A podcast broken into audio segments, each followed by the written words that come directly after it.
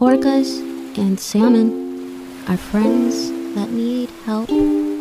Our ocean pals are facing some trouble. Less trouble, more bubbles. There's so much we can do. Do you know what I'm thinking? Let's start breaching extinction.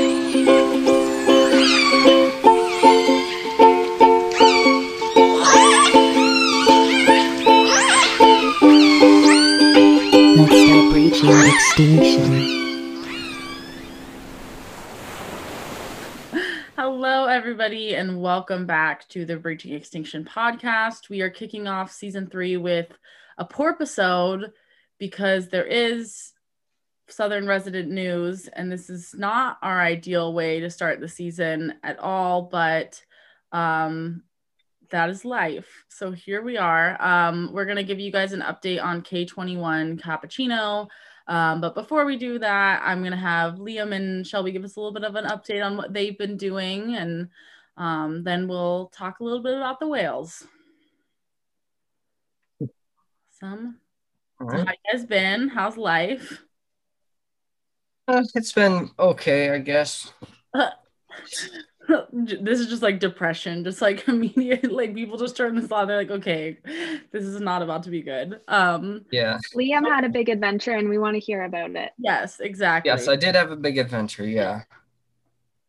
First ever adventure. So I just want to start with that. Or yeah, yeah. Tell us about your adventure up north. yeah. So I so for the very first time, I took a trip by myself to the San Juan Islands because I needed to do a couple things. One of those things were to meet some some of the people I've been talking with for a while, the people of uh, uh, Pacific Northwest Protectors, Snow and Sky, uh, and just kind of get to rebalance, uh, recenter myself because you know I've been struggling with. I've I think I've said it a couple times on my Instagram, but I've been struggling with a lot of uh, anxiety and depression, which can be very crippling and takes so much motivation away. So I just kind of needed to, you know, not just recenter myself, but also get in touch with what it is that I'm, what what what it is that we are all fighting for, what it truly is, what it feels like.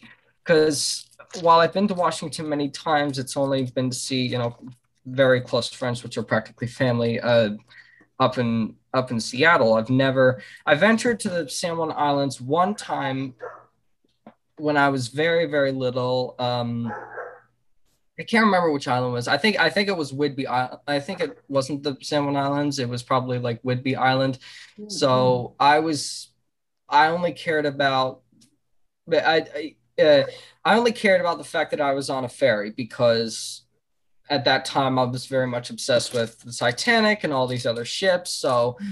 if there were probably whales out there or other marine mammals, I would have been like, oh, I, I, don't, I don't care about that. I'm on, I'm on a big boat. I'm on a big boat and I'm just going to run around it and enjoy it. But now coming up there, it was, it was really, it was a really, really, really like moving experience to be up there. Even when I first arrived on Whidbey Island, you know, with you know the whale museum whale museum closed or yeah the whale museum the langley research center closed you Yeah. could still feel that there was like a strong love for that place particularly for the uh, the southern residents um and yeah i visited i visited penn cove which was a very big deal and unfortunate and when i was up there there it seems like what happened there I think 51 years ago just doesn't really remember because I was expecting to find some kind of memorial. There was nothing there. right. So yeah, there was no real reference to what happened. So I I bought a candle down in Coupeville and I lit it on the on the beach Hmm. and just had it and just had it sit there for a little bit, a little formation there. And then that day I also swam in that in that water, which was a very another really moving experience. I just Right. yeah, just I guess another way of paying respects.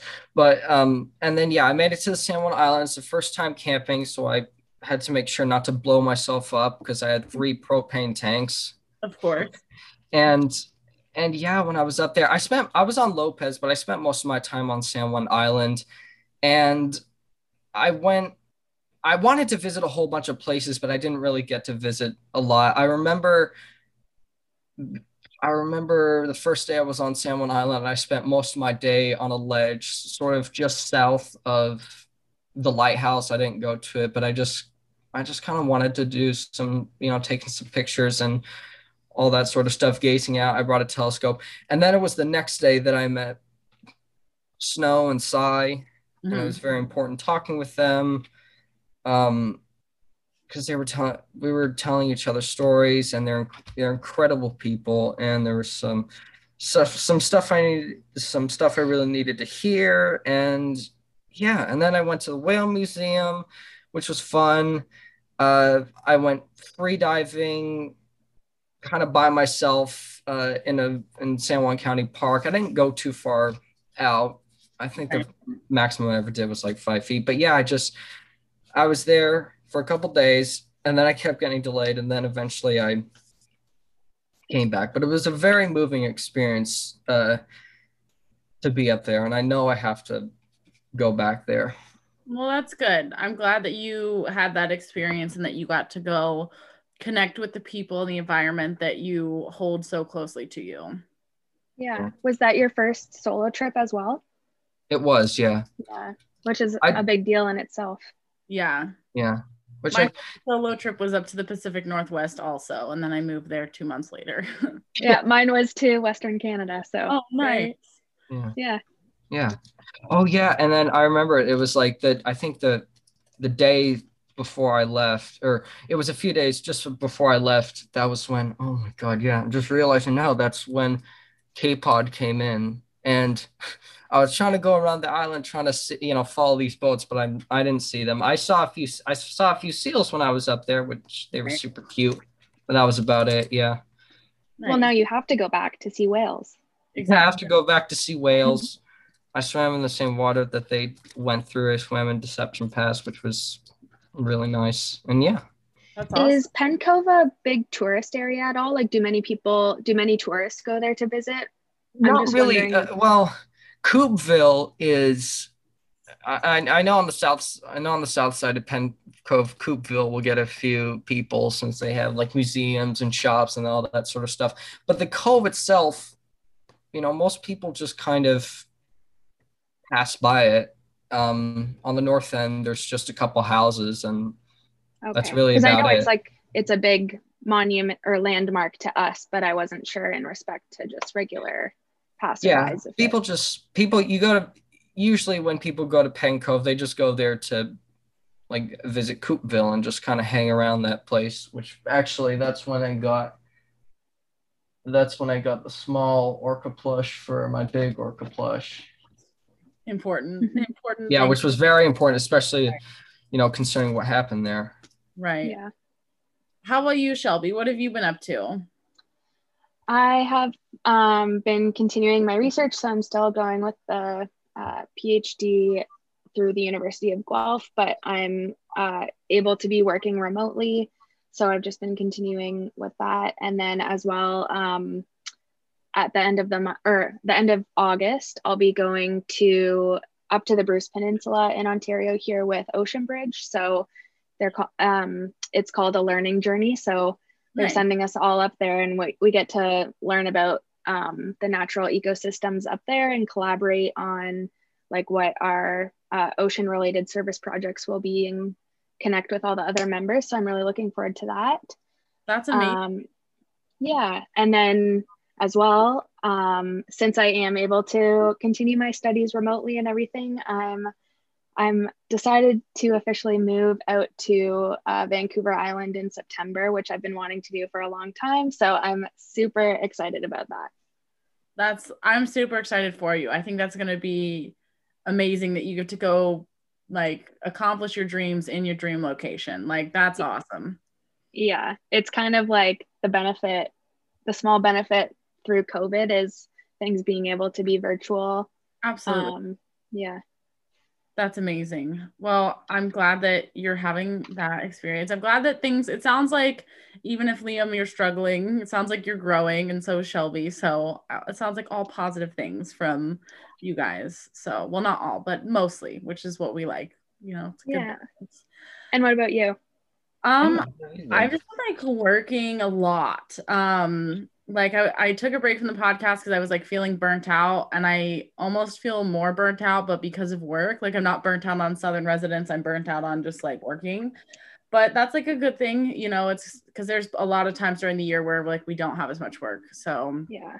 and the whales have been really awesome and i've just been um kind of trying to figure out what my next steps in life are like you know as far as career um and so i've just been focused on that for like the last couple of months. So that's what i've been up to and just hanging out with peaches. That's that's all i do is i work and i hang out with peaches. And I have a Being a dog mom is an important job. it's like Yeah. an important job and she's so needy i actually i just got her what's called a furbo um oh yeah, yeah. Oh yeah, I saw that. Yeah, I was about to ask you about that uh, the other day. It's like you got you got a Furbo camera.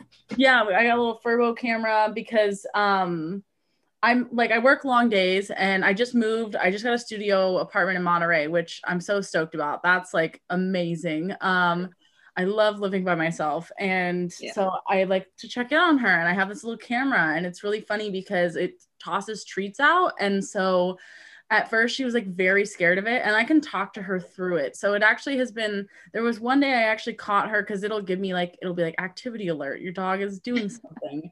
And i like looked and she was like eating trash and i like she's like scared of the the furbo like when i talk through it and so i actually got her to stop which was kind of cool. Oh, um, amazing. But she's gotten over like being scared of the treats being thrown out of it. But yeah, so we're just like working and loving living in Monterey, and I've got some people that I'm close to here that I spend time with, and that's pretty much that's it. That's all we do. Nice. That's Yeah. super exciting. I always enjoy seeing your little uh your whale videos on Instagram. It seems like you've had some exciting trips. Dude, weeks. we've had Yeah, like the humpbacks. I that feeding was amazing. I so there was actually a day that I had my camera like I pointed, focused everything. I was like, why isn't this working? And in my shot, there are four whales lunge feeding, four humpback whales lunge feeding, and then two in the front.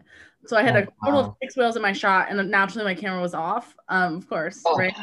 But like I honestly, I don't get like weird about photography. Like I don't like if I miss a shot, I'm just like, oh, oh well. Like so, I didn't really care that much. But um, I got to see that, and then the other day, we were just like sitting with our engines off, just like chilling because the whales were like swimming around. Like they kept changing directions, so we're like, where are they gonna pop up? Um, and literally a whale lunge fed not even 10 feet from the boat we literally only had one family out and like I love passengers like this where they just get like so stoked and like I'm like you are the people that deserve to have a lunch feeding whale 10 feet from the boat and like um like to have the boat all to yourself so that was I, pretty good so we've had like the whales like in in June the whales were not awesome we were like what is happening and then um July it's been like popping off and it's just gonna get better so it's been pretty great That sounds like the trip of a lifetime for them. Yeah. Oh, and That's he just crazy. has seen a blue whale now. That's really important. Yeah, Oh yeah! Wow. So that was her first blue whale. That was her first. she has blue whale. more whale experience than me. She has more like whale and life experiences than I think most people. Like she's been Yeah. like 25 states. She went to college. She's been married.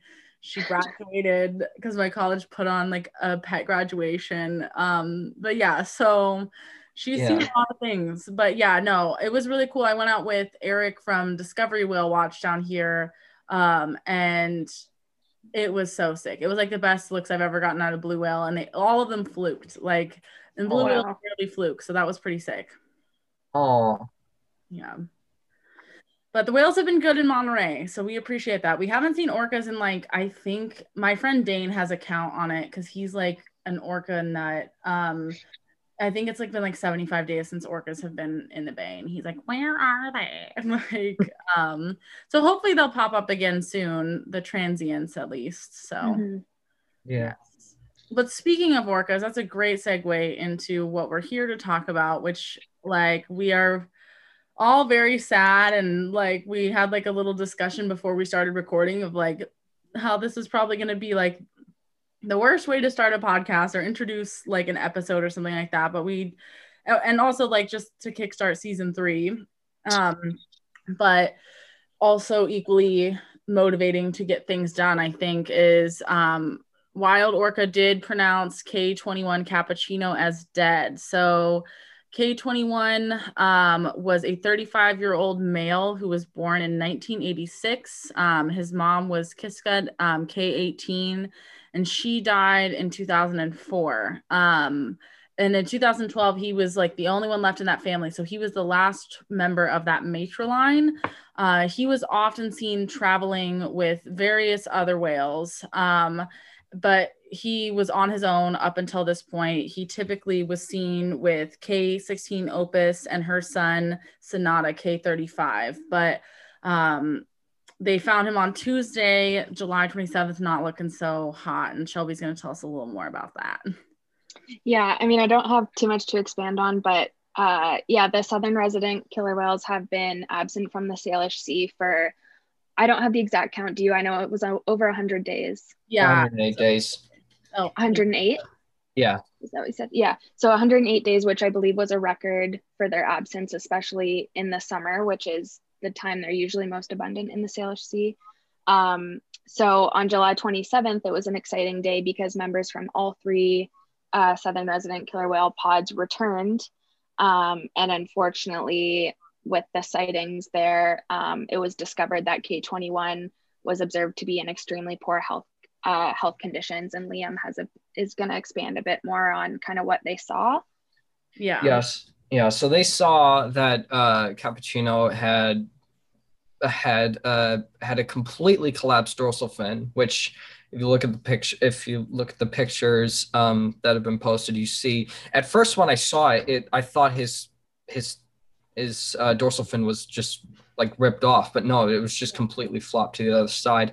So he had that, and his uh, head was um, he had a he had a peanut head, and that is a sign of of severe uh, malnutrition and uh, and you know possible illness like cancer. They think he possibly had cancer or some other kind of disease, but yeah, it means he wasn't more than likely he was not getting enough to eat.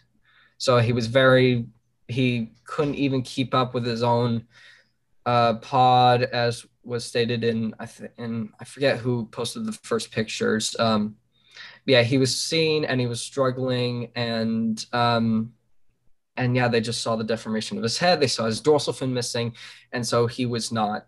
His health was he was very, very, very sick. Yeah, those pictures are just heartbreaking. Yeah. I think yeah. I've never actually felt sick after uh, seeing a picture before, but I felt ill like for the next two days after seeing that. And yeah, it's very, very gut wrenching. I think as well, it's just like really sad to think about.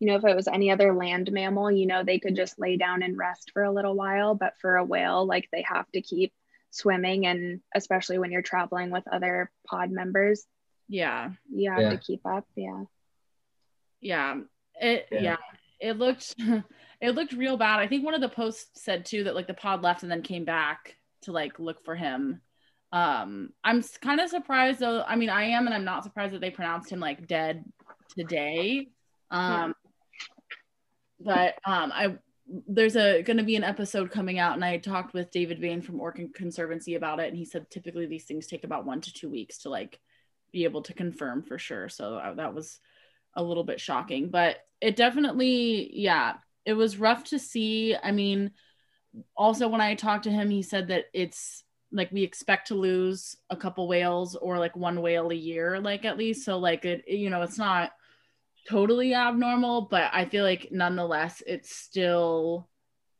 like sucks for yeah. you know lack of a better term of just like that yeah. we lost another whale. Um so yeah, definitely tough. Um like very sad to see this and but I also feel like it's just that much more motivating to like get on top of stuff and like continue to push. And like I, it seems as though we are making progress in a lot of ways. And i'm not going to give away everything from the episode with david bain. I'll just like let him speak you know when that comes out. But um it sounds like there's like you know there's always more hope than it seems. So i'll just say that much. Yeah. There was before they had officially pronounced cappuccino deceased um i had seen a post that said kind of what they were doing now was just scientists from several organizations and the government agencies were meeting regularly to discuss like what they'd seen and developments and had come to the conclusion that they needed to do a little bit more assessment before um, they could decide on the possibility of um, intervening with him and potentially helping him recover. And I just, obviously, I know every case is a case by case basis depending on an individual whale, but it was really surprising to me that they wouldn't already have policies in place of I don't know, or maybe they maybe that's something that could be done of having policies set in place so that if it were to happen again, immediate action can be taken if action is going to be taken. Yeah. Um so I did like so that's gonna come out in the, like a little bit okay. of conversation is gonna come out in the interview with David or Dave. Um, but yeah, um it sounds like with the Southern residents, the general consensus uh, is that like most people do not want a hands-on approach with the whales, and it's out of fear of captivity, yeah. fear that like what happened in the 70s is going to happen again. And i definitely have seen this play out and like from the stories that i've heard from other people about like previous southern residents and other whales um is that that is like a common fear. People like they're going to take the whale and they're going to put it in captivity. And like it definitely is a tough choice like you know doing that. But i think i don't know it seems to me like the most logical thing for me given the population is like it would make sense to medically intervene if you had the means to help the animal you know? Yeah.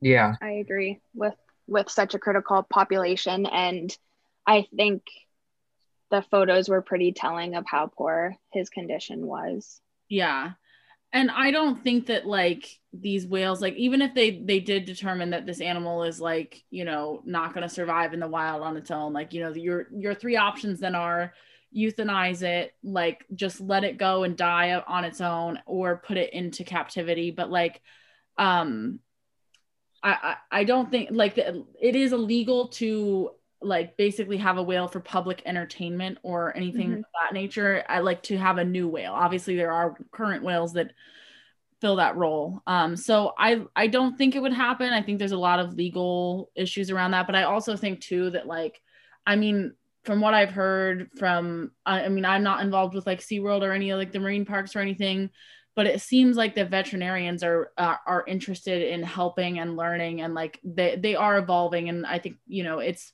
worth it to give them the opportunity to like be better rather than just like shoving them in this hole of like you have captured whales before so who knows? Yeah absolutely.